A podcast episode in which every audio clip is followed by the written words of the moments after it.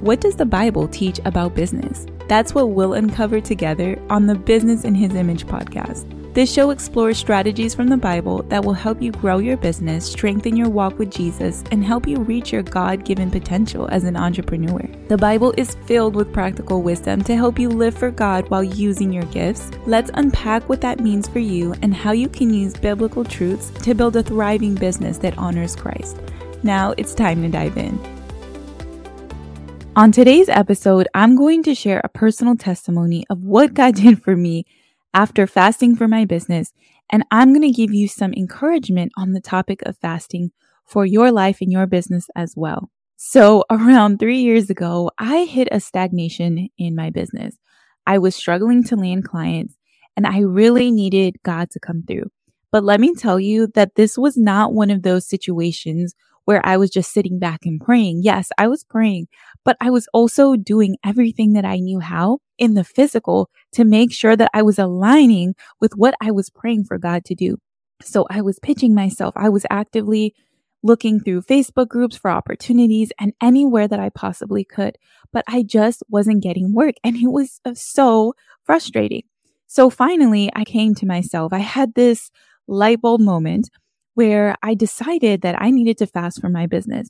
So I set aside some time to fast for my business. I don't remember exactly how many days I fasted. It could have been one day or two days. I really don't remember.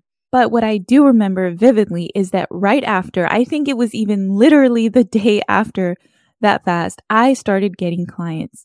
They were just lining up and God really came through and blessed me. It was so vivid and so memorable because of the time frame.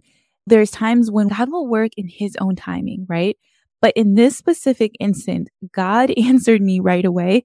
And this is not to say that just because we say a prayer, God should answer immediately because he's going to answer according to his own timing. But I believe that God did that specifically to show me that it was him. I believe that God wanted me to know without a doubt that my success came mm-hmm. from him and it was not by my own efforts. And I believe that God orchestrated that specific situation in that way because he wanted me to know that it was from him. Now, there are three key things that we need to understand about fasting. And I want to hit on those points on this episode today. Number one, we need to understand that fasting is a spiritual discipline. It is not just about going without food. And I think it's so important for us to understand this because when I first got introduced to fasting, I really had this misconstrued. So there were days that I would go without eating and I would say a prayer at the beginning of my fast and then I would go my entire day without eating, but I wasn't really praying or spending time with God. I was just going about my day to day. And then I would say one more prayer at the end of my fast. And I thought that was fasting what God showed me is that fasting is a spiritual discipline where we are sacrificing our food. And depending on the kind of fast, if you're doing a dry fast, then your water as well for that time period.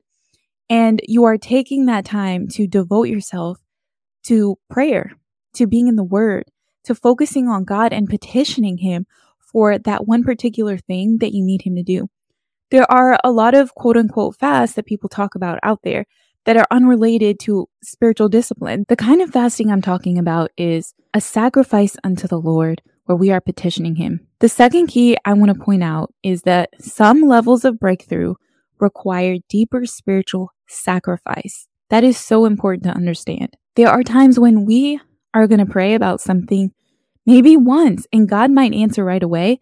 There's times when we may, may need to pray about something many times for a long time before God answers. And then there's going to be times that we need to add fasting to our prayers. In Matthew chapter 17, we see an example of this. The disciples of Jesus were unable to cast out a demon and they went up to him to understand why. And part of his response included this. In verse 21, he said, However, this kind does not go out except by prayer and mm-hmm. fasting. Wow. So there are mm-hmm. some things in our lives that if we want to see change, we need to go deeper in the spirit. We need to pray and fast. It is a sacrifice and it may be uncomfortable to our flesh, but we will reap the spiritual rewards if we will put our flesh down and obey God. The third key that I want to share with you is that Jesus intended for fasting to be a normal part of the Christian life. Just like prayer, just like reading our Bibles, it is an integral part of our relationship with Christ. It's not necessarily something that I see happen normally among all Christians. And I know that we can't lump everyone together because everyone's different. Everyone has their own individual walk with God. But I don't think that it is as common as God actually intended it to be. And I want to take you to a scripture in Luke chapter 5 that is going to illustrate this point. Now, here, Jesus was questioned about fasting. And it says in verse 33 they said to him, John's disciples often fast and pray, and so do the disciples of the Pharisees, but yours go on eating and drinking. Verse 34 Jesus answered, Can you make the friends of the bridegroom fast while he is with them? Verse 35 But the time will come when the bridegroom will be taken from them. In those days they will fast. Wow, this is so important. These scriptures illustrate so well that Jesus intended for us to fast. And actually, even in the Old Testament, they did fast. Even in here in the New Testament, before Jesus was resurrected, they were fasting. But we see here that Jesus said, once the bridegroom is taken away, in those days they will fast. So Jesus intends for us to fast. It is something that we should be including in our walk with God. Now, if you would like to learn more about how you can start fasting or how you can be more consistent with your fasting, I will leave a link in the show notes to a resource from my ministry that will help you get started. And remember that whatever it is that you're struggling with, whatever it is that you need God to do, He wants to help you.